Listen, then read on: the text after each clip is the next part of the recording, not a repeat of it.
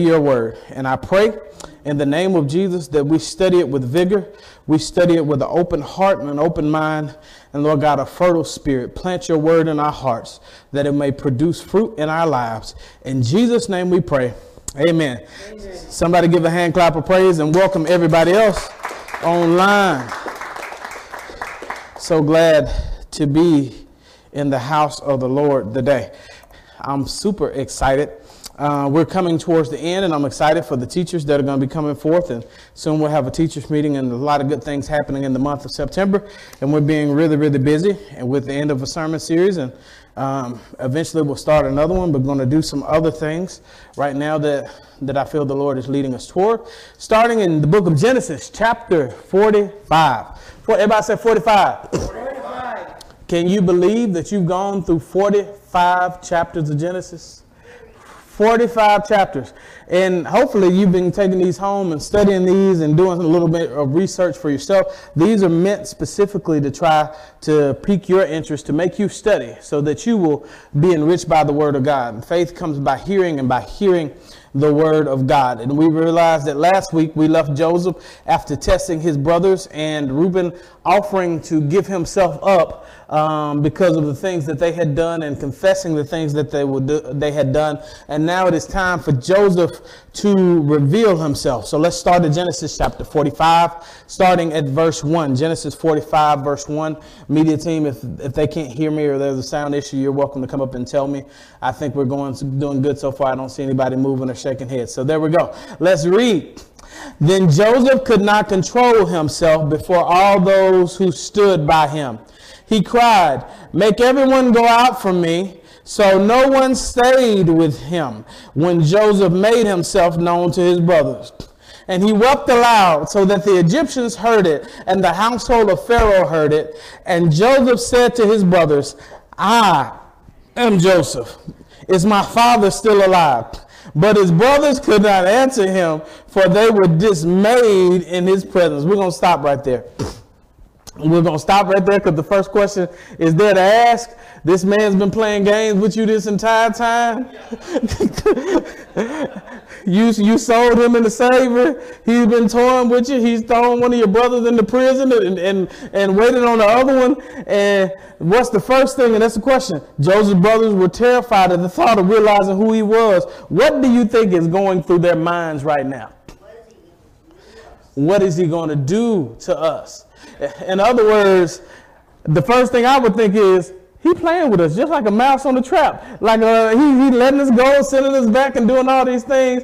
He's just been plotting on us. Oh God, what is he going to do to us? And so the word that they use for dismay really means speechless. There is uh, some Jewish uh, tradition uh, that says that their souls left their bodies and came back in. I guess that's a euphemism. In other words, they were so shocked at what had happened. We thought we had sold you to slavery. We thought you were dead. And you mean to tell me that we bowing down to this person? All those things are running through their mind. You said these sheaves would bow down to you. We've been bowing down to you. You have the power, power to kill us and you haven't killed us yet. So I'm wondering what's going to happen. Just because somebody crying doesn't mean sometimes when people start to cry, you really need to start to run. It doesn't necessarily mean they're always sad. That may mean they're on the minute, on the verge of a breakdown. So we see this. Let's see what Joseph says. Let's go a little further. Verse 4. So Joseph said to his brothers, Come near to me, please. Why do you think he had to say, Come near to me? Because they're not going anywhere. they're not going anywhere near him. They're like, oh my God, this is my brother I sold into slavery, and I know he heard us talking about killing him. Uh, come here, come on over. No, that's okay. It's, it's good over here. I like this side of the room. Come near to me, please. And they wept came near. And he said, I am your brother Joseph, whom you sold into Egypt. And now do not be distressed or angry with yourselves, because you sold me here, for God sent me here to preserve, before you to preserve life. Now stop. That's our second question. And We got about four questions lined up off of that that we can think about. He says, Then he said, I am Joseph your brother, whom you sold into Egypt, but now do not therefore be grieved or angry with yourselves because you sold me here, for God sent me here before you to preserve life. Question A, can somebody read what question A says? What? does this statement reveal about Joseph's character? Character. Oh, very good. So, what does this statement reveal about Joseph's character? He has the opportunity to kill those people who have done him wrong, but yet, the net, he tells them not to be afraid. What did it tell, tell you about his character? He's got a good heart, right? He's, he's humbled himself. This isn't the little boy who was like, y'all gonna be bowing down to me and that's what my dream means. And I'm gonna tell daddy y'all goofing off in the fields and, and all that. This is a different type of person. He has matured. And we see that God has placed some things on him. God has given him some maturity. And, and, and, sometimes we don't realize that some of the reason that we don't get ahead is not because the man is holding us back, it's because we're holding ourselves back. that God does withhold some blessings from us because we are not mature enough to handle those blessings.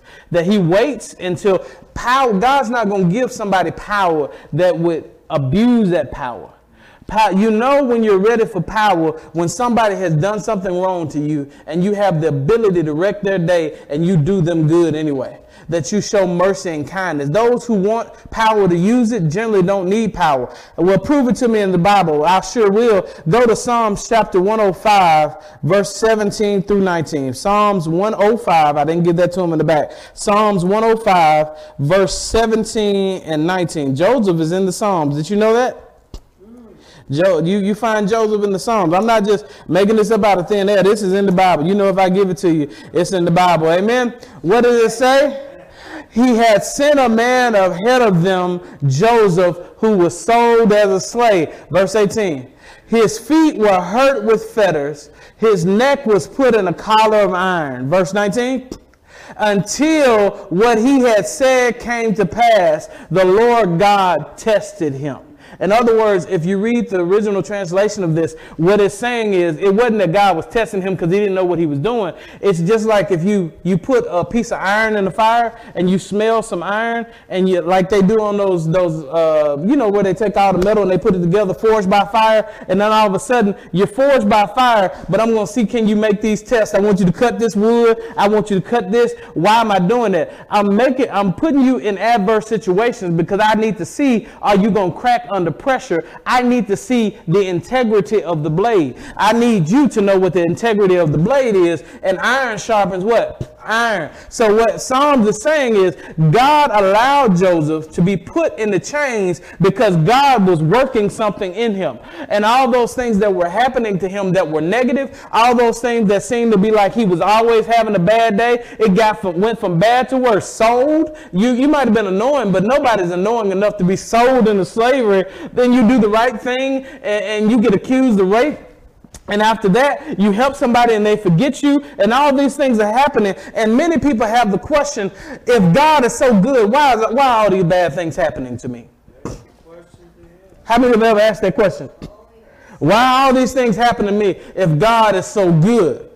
Well, God by nature is good. He does not change. God in his nature is good, but how many of you know God can use anything he wants in the world to accomplish his purpose? When he got ready to test Job and to bless Job, Satan had to come at his beck and call and say, come here.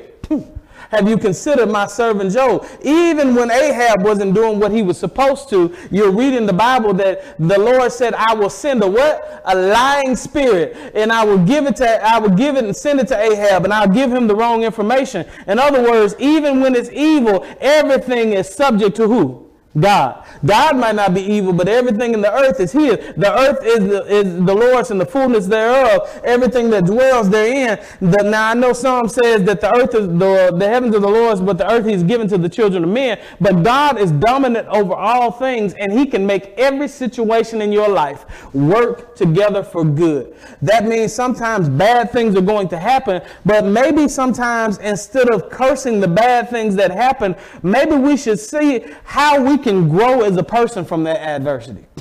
We live in a culture in a day of people who don't want adversity. We want people to tell us we can live our best life now and that everybody's mean to you and that God's going to get that mean old person and you're going to come out on top like a sitcom. But sometimes you're going to be in some situations where it seems hard and it seems tough and you're going to cry to God to save me and he's not going to save you because his purpose is bigger than your pain. Oh, Jesus.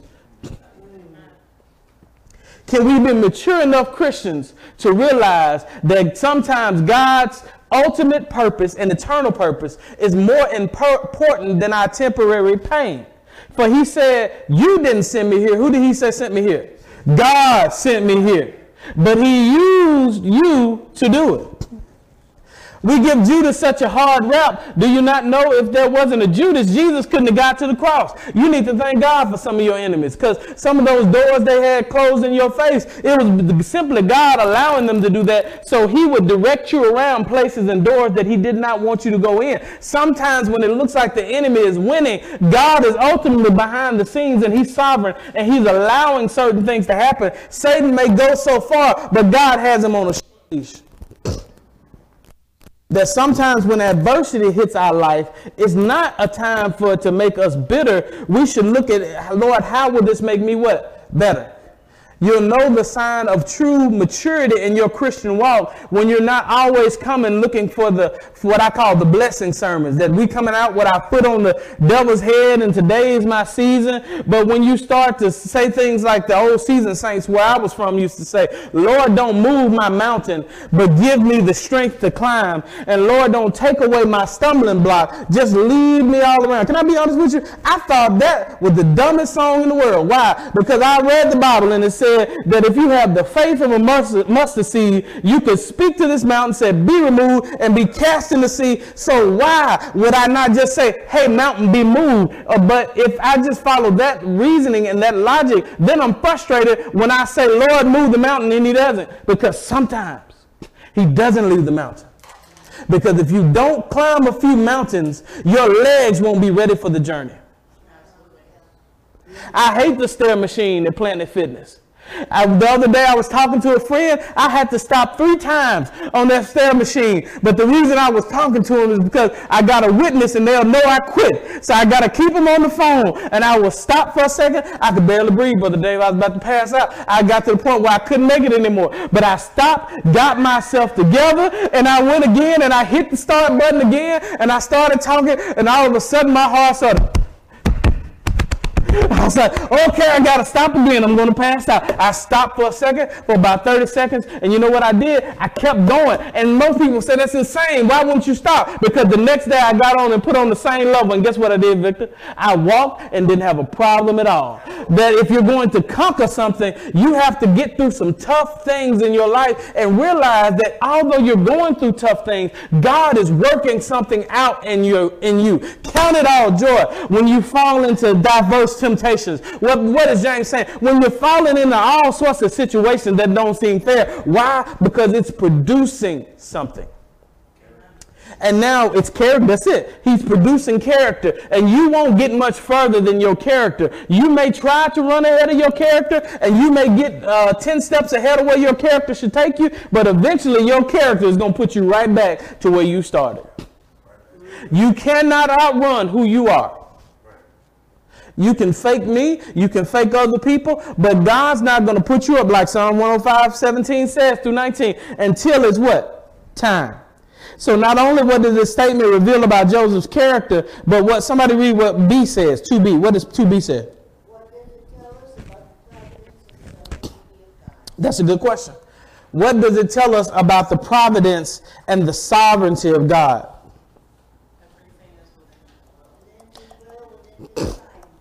Everything is within his time. In other words, he has an overarching theme and an overarching time. Nothing happens unless the Lord what? Allows it. Now he doesn't will, he doesn't want everything to happen. It's God's will that no man should perish, but people perish because he's given us some free will. I'm going to give you this quote. This quote is from C.H. Charles, uh, Charles Haddon Spurgeon. It comes from uh, the Spurgeon's uh, verse exposition of the Bible, and it says this, how wonderfully those two things meet in practical harmony the free will of man and the predestination of God.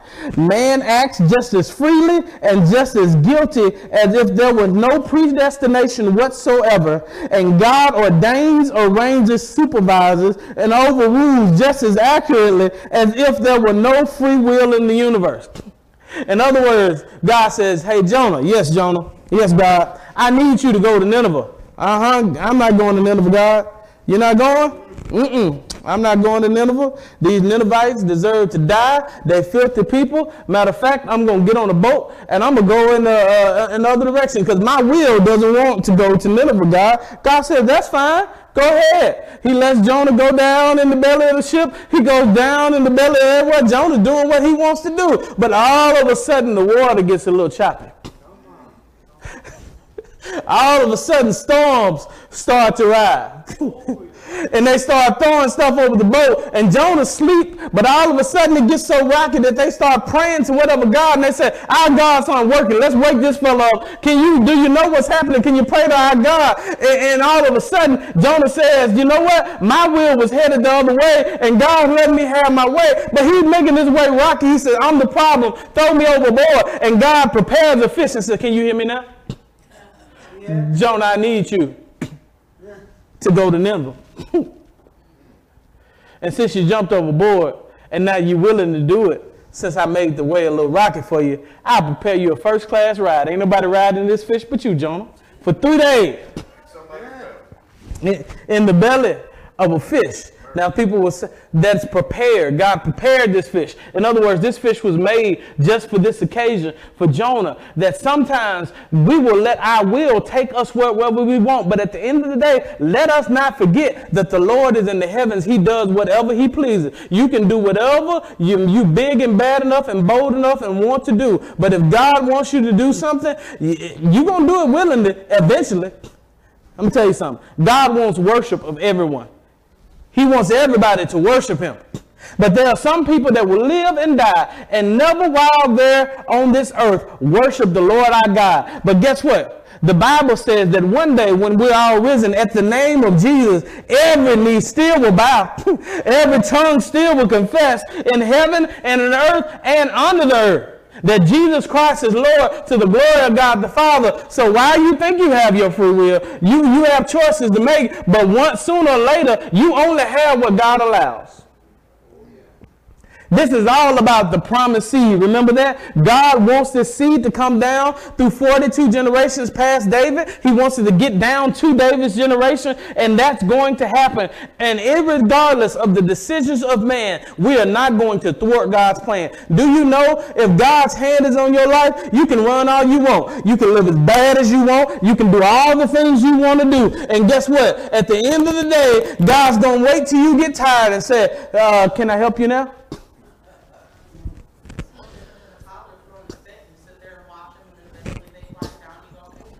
That's it. That's it. I, I, often tell people this story. I often use this for people in leadership. I say, what's the best way to convince somebody that they don't want something? To give it to them.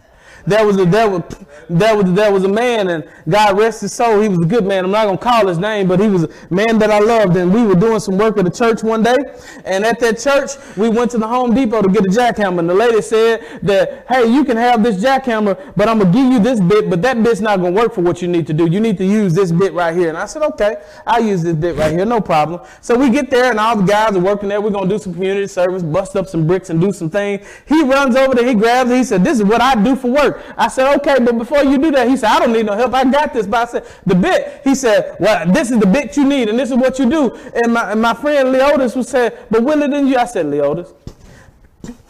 and he said again, he said, but Willie, the lady, I said, Leotis. I said, go ahead. Go right ahead. And he sat there with that jackhammer and he jacked himself, put near to death, and he's shaking up for 30 or 50 or 30 or 40 minutes. And when he finishes shaking and working out his own free will of what he knew how to do, he's about to pass out. I said, Would you like some water? He said, I think I would. I'm tired. I said, uh, since, since you're tired, would you mind me doing that for you for a little while? He said, Go ahead, go ahead. This is a little tough. I said, Okay. I walked over. I changed the bit went to work and was through in five minutes. But I couldn't tell him, God bless him, great man, that he was wrong. Sometimes what God can't tell you, life has to teach you.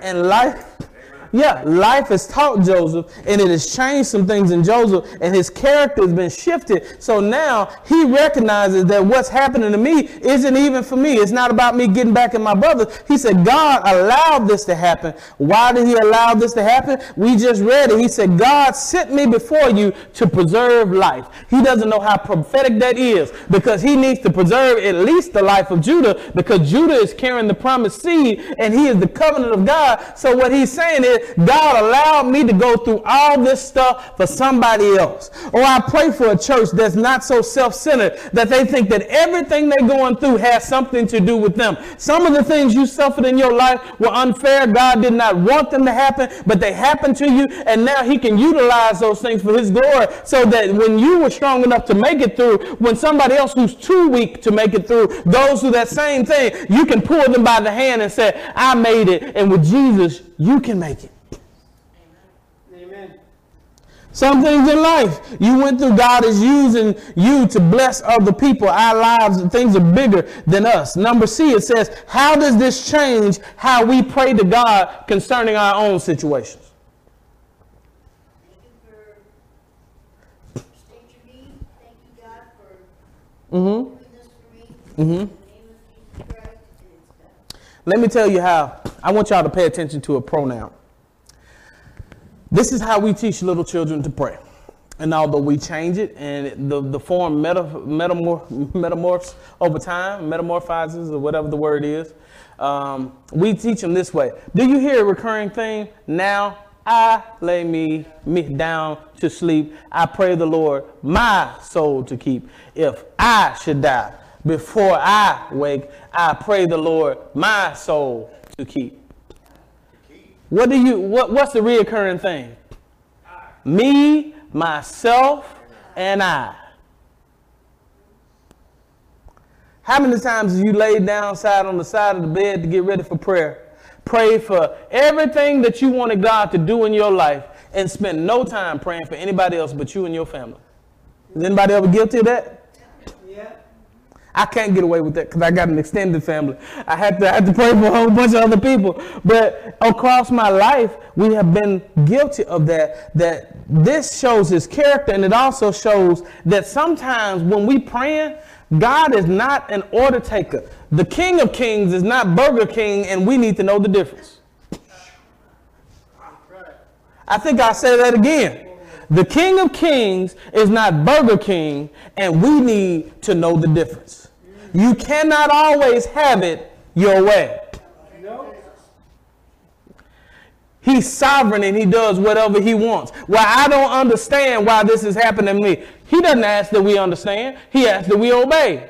Why? Because he's God. Job said, why is all this stuff happening to me? He said, you want to have a so- talk about it, Job? You want to know why all this stuff is happening for you? And he starts to answer. He could say, because I'm God and that's what I want to. But he starts, he said, Job, where were you when I hung, hung the stars and the moon and the sun in the sky?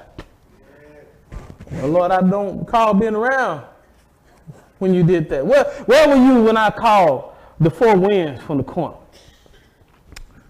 Well, Lord, I, I don't recall being around then. You know what that means? Don't ask me no more questions.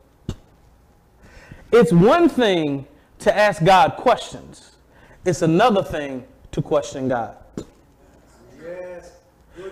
It's one thing to say, Lord, I don't understand what I'm going through. I feel this type of way. Can you help me to understand it? But it's another thing to question God. Do you know a lot of people leave church and other things and they're angry with God because they falsely assume that God took my loved one. I can't be, I got to be mad at God because he let my loved one die, not knowing that the wages of sin is death. And instead of asking God questions saying, Lord, I don't understand. I'm finite. My mind is not like yours. Your ways are higher than mine than the heavens are for the earth. Help me to understand. And if you don't want to help me to understand, at least help me to be able to cope and make it knowing that you're sovereign. And sometimes I won't understand your divine will, but I'll know it by and by. It wasn't until this time that Joseph has put two and two together, but he spent over 20 years asking himself night after night, why did I get put in the pit? Why did I get accused of rape? Why did these things happen to me? Why did they leave me in the pit? For 20 years, he's answering these questions, asking these questions, and God never says a word. Matter of fact, he, he, he gives up on God wanting him to say. You know why? He named his son Manasseh. He said, The Lord has called me to forget. He said, I've given up on ever figuring out why this happened to me. And now all of a sudden, when he sees his family, he realizes, God, now I see it. Have you ever done that when you were young? Your mom would tell you not to do something, or you couldn't see what was happening in your life. Now you look at where you're sitting right now, and you said, It took me forever, and I was frustrated, and I fought your will forever, God. But now I see why you have me where you have me. I'm not too proud of the many of times since my journey into parenthood. Yeah. Where I've called my mom and dad and said, you remember when this, that, or Mhm. one of me my siblings. That's it. Well, That was it. There have been times when I'm yelling at my kids. Not me talking. No, I'm yelling. I'll be honest. I, when I'm when I'm upset, I usually don't yell. But when I get upset and I say something, and I say I sound just like my mother, and then I realize something. They're doing to me the same thing. Oh wow. So now that I'm in this situation, I understand because I'm looking at it from a different perspective. Everybody said perspective matters. See now David, first he just had a dream. That's all he had. He had a dream. He only had one perspective, but now he knows fully. Some things you won't ever know until you get to heaven. Paul says we know in part, we prophesy in part, but one day we will know and be fully known. Some things God's not going to give you the answer to, and he has the right. He doesn't have to answer your question. That's what faith is for. Some things we have to just trust. Sometimes I tell my kids some things and they don't understand why I say it. And guess what? You just have to know that I can see. My kids and I were doing swimming lessons. And I was telling them to stay from a certain part of the pool. And they were mad at me because I told them, y'all got to stay over here or you're not coming back with me. Why? Because they were floating like this and they could not see what I was looking at and they had lived long enough to see the potential dangers that I've seen, I've seen and things happen. So to me, to them, it seemed unfair. But when they get older and they're giving their kids swimming lessons and they see this, they'll remember that. They'll see that perspective. And sometimes we have to realize that God's perspective is higher than ours. And you will beat your head against the wall trying to always figure out why God did something. Sometimes you got to do like the old song said, thank you, Holy Spirit, by and by when the morning comes, when all the saints of God are gathered home, then we'll tell the story of how we overcome and we'll understand it better by and by. We've got to be able to trust God. And we see these things. I'm used up almost all my time, but we can halfway through that. We hadn't had much questions. But can you sense the healing that is happening in Joseph's life? Verse 8, let's read verse 8. I want to start there. I know we read it, but it's a good place to start. What did it say? So it was not you who sent me here, but God. He has made me a father to Pharaoh, a lord of all his house, and ruler over all the land of Egypt. Hurry up and go to my father and say to him, Thus says your son Joseph, God has made me lord of all of Egypt. Come down to me, do not tarry. You shall dwell in the land of Goshen, and you shall be near me. You and your children and your children's children and your flocks, your herds and all that you have, there I will provide for you, for there are yet five years of famine to come. Everybody said the worst isn't over yet. Sometimes God doesn't erase the pain in your life. Sometimes God protects you in the midst of it. He puts you in a position to where you can take it. He may not take the recession away, but he'll, he'll cover you with his wings, like the Bible says, as, a, as the eagle stirs her nest. He'll cover you like a hen beneath his wing. He'll give you covering. Somebody said, thank God for covering. Cover. Oh, Jesus. Verse 11, there I will provide for you, for there are yet five years of famine to come, so that you and your household and all that you have do not come to poverty. And now your eyes see, and see, the eyes of my brother Benjamin see, that it is my mouth that speaks to you. Remember, he was using an interpreter, but now he's speaking to them in his native tongue. He doesn't need an interpreter in between. The jig is up. He said, I want you to see my mouth. I'm speaking to you. You must tell my father of all my honor in Egypt, and of all that you have seen, hurry and bring my father down here. Then he fell upon his brother Benjamin, Benjamin's neck, and wept. And Benjamin wept upon his neck, and he kissed all his brothers and wept upon him after his brothers had talked to him. Now I can imagine when he's hugging his brothers, after he hugged them and kissed them, they probably still looking for the blood back there just to see if they he stabbed them a little bit. But this is an amazing story of redemption and forgiveness and God's provision through adversity. And God can use adverse situations to build us. Sometimes when we get weak in the body of Christ, thank you, Holy Spirit, it's because Christians have gotten too comfortable. The church flourishes its mo- most under persecution and adversity. Woe unto those that are at ease in Zion. I'm not looking for bad things to happen. I'm not looking for persecution to happen, but the truth still remains. Comfort, everybody, comfort Comfort kills. kills. Let's keep going. Verse 16.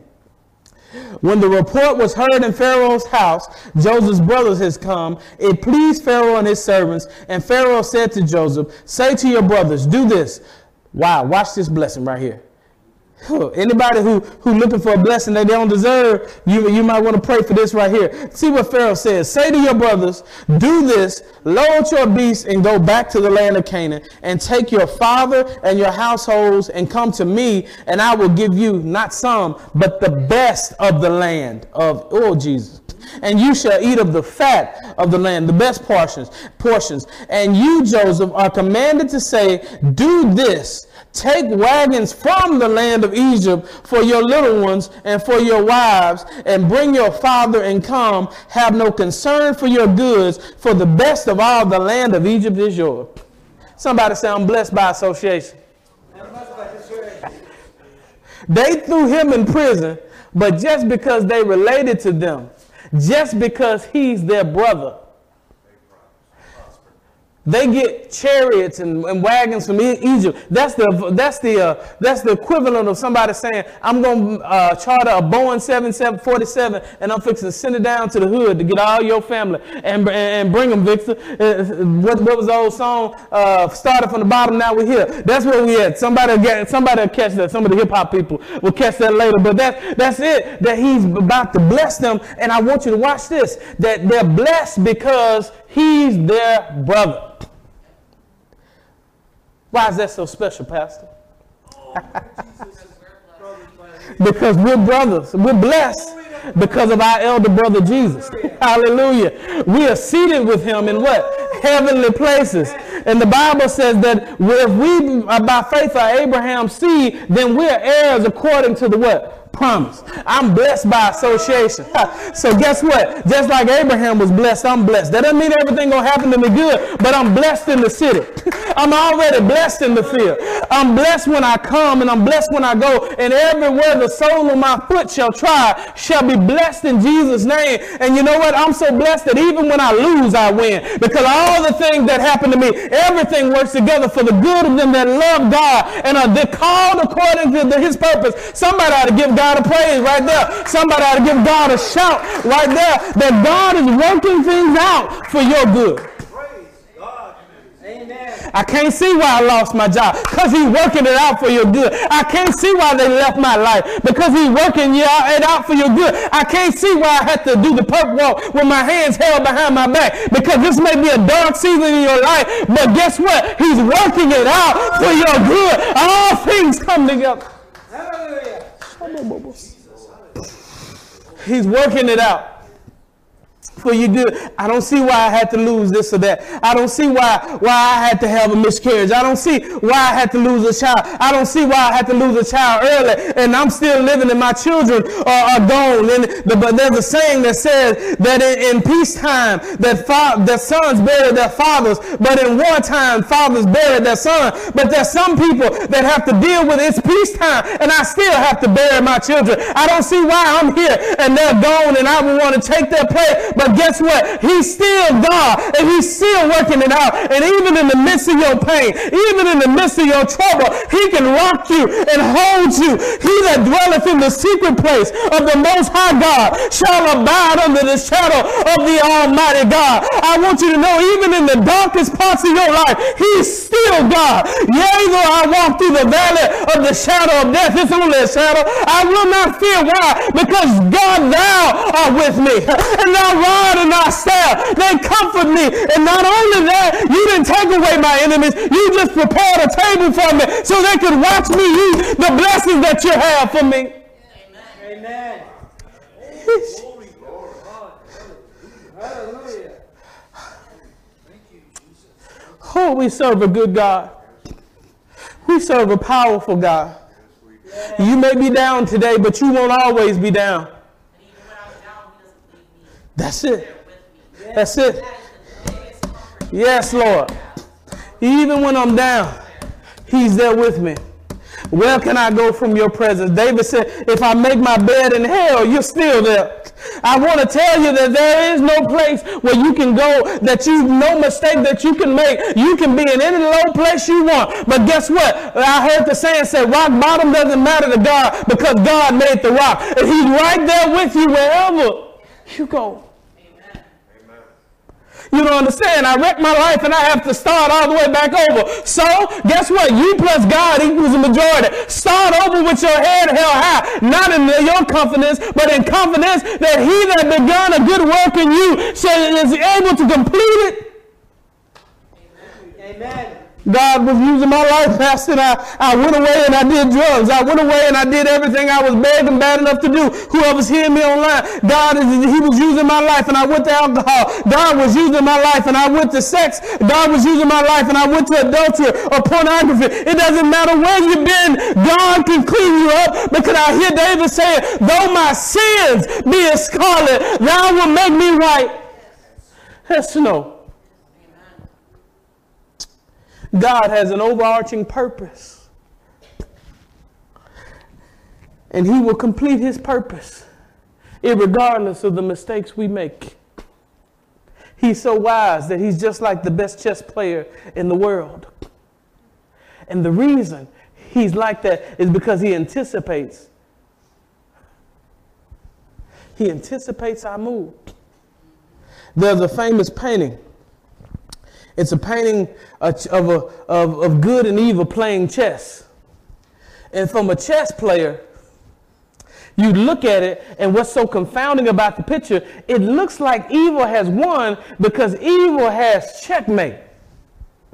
But if you know anything about chess and you watch the board closely, although it looks like it's over, when you really pay attention to the board, the person, the good person still has one more move. I want you to know that it might seem like it's over for you, but God has still one more move that He's about to do in your life.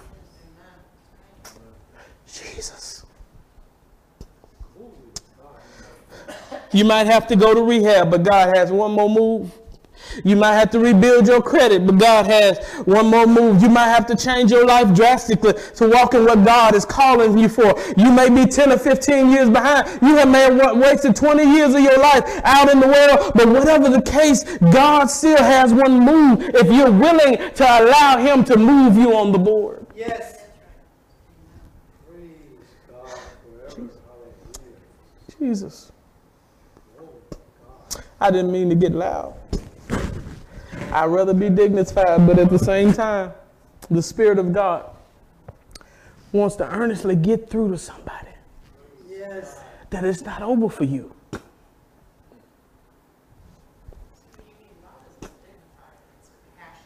That's it. It's passionate. I'm loud. I'm passionate. Why? Because I believe this right here. This isn't a habit. This isn't a hobby. Every, I believe that every word in the Word of God is true. From Genesis to Revelation, every jot or tittle is true. Why is that exciting? Because I believe the principles in it. And if the principles work for somebody else, the principles still work for me. All of Egypt is yours. Verse 21 The sons of Israel did so, and Joseph gave them wagons according to the command of Pharaoh, and gave them provisions for the journey.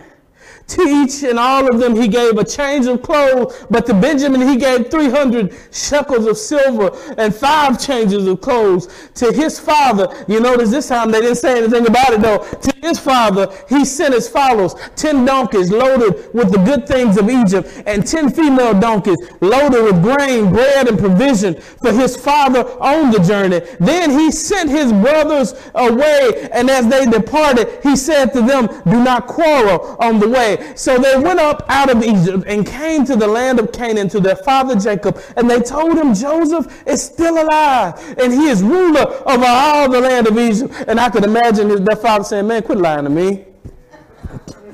Y'all lie all the time.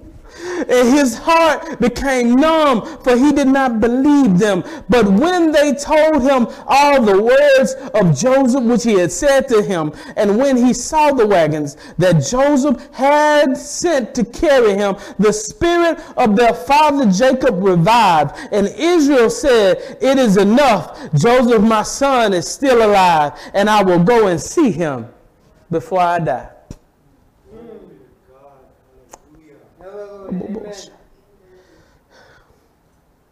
There's somebody listening to me right now. I don't know if you're in this room or if you're online. You've resided in your heart that that's all there is for me. Life has dealt me a fatal blow, and I'm just going to sit here. I'll never go back to college. I'll never get my trade or degree. This is all I'm going to get in life, and this is all I deserve. I want you to have faith. Yes. Because Jacob is essentially saying, for 22 years, I counted seeing and holding the thing that I held most precious as dead. And just because it wasn't in my reach didn't mean it didn't exist. It meant that God was preparing him to be the blessing to me that he needed to be for me. Some of us get mad about opportunities that don't come to us and we feel like our life is over with. But guess what? God is speaking to somebody prophetically today and saying, You will see it before you die. Jesus.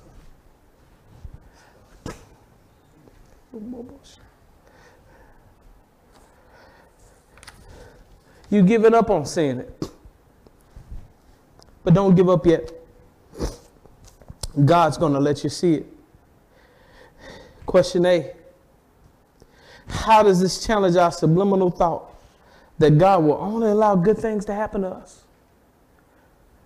That's what, why some of us are weak in our faith and our Christianity because we are under the false assumption that God will only allow good things to happen to us. He doesn't cause bad things to happen to us, but sometimes some things happen to us that are less than desirable, that break God's heart. I remember an old poem that said, God, where were you when I lost my son? Where were you when my son died? And God replied, The same place I was when mine died.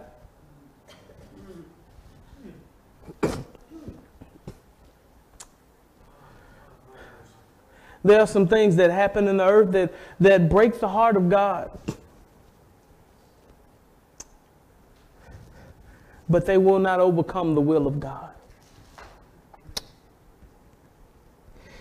How do we reconcile the goodness of God and the evil things that happen to us in the world that we have to trust and know this one immutable fact that God, everybody repeat it with me. God, God is good. Say it again. God, is, good. Say it like you mean it this time. Get loud like me. God is good.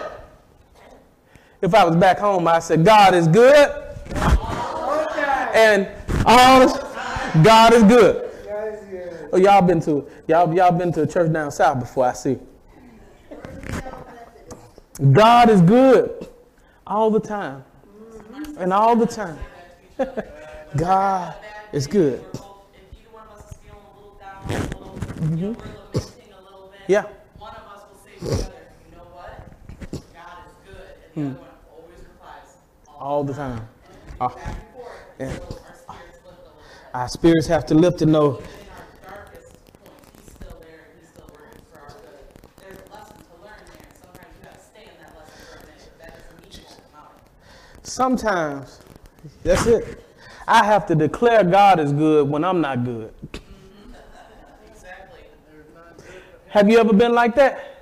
where things aren't going good in your life and you're not happy about them, you're not okay about them. They say, how you doing? You say, I'm blessed and highly favored. But you really, on the inside, saying, I'm mad and extra salty. That's what I am. but he's still good, even when I'm not good. And I have to remind myself the benefits of Egypt that e- the Israelites would have a place now to grow and become a nation. God's putting them in a space where they can be incubated and grow into the nation He's calling them to be. There's going to be some trouble and slavery that comes to them, but He's still working through those trials. The Israelites would be out of the influence of the Canaanite people that God does not want them to mix with. And also, God would allow them to be in a hard situation.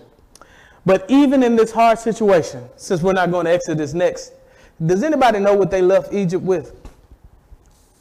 Does anybody know? They left with everything. When God got through with them, although they went through 400 years of hardness and oppression, they wanted them gone so bad that they gave them all the wealth, said, Take it and don't come back. So God gave them the wealth. God is putting them in a position for their wealthy place, but their wealthy place will not come without adversity. Do not think just because I'm shouting and I'm saying good things and, and I, I do believe God's going to bless you, but don't be fooled to think that it's all going to be easy.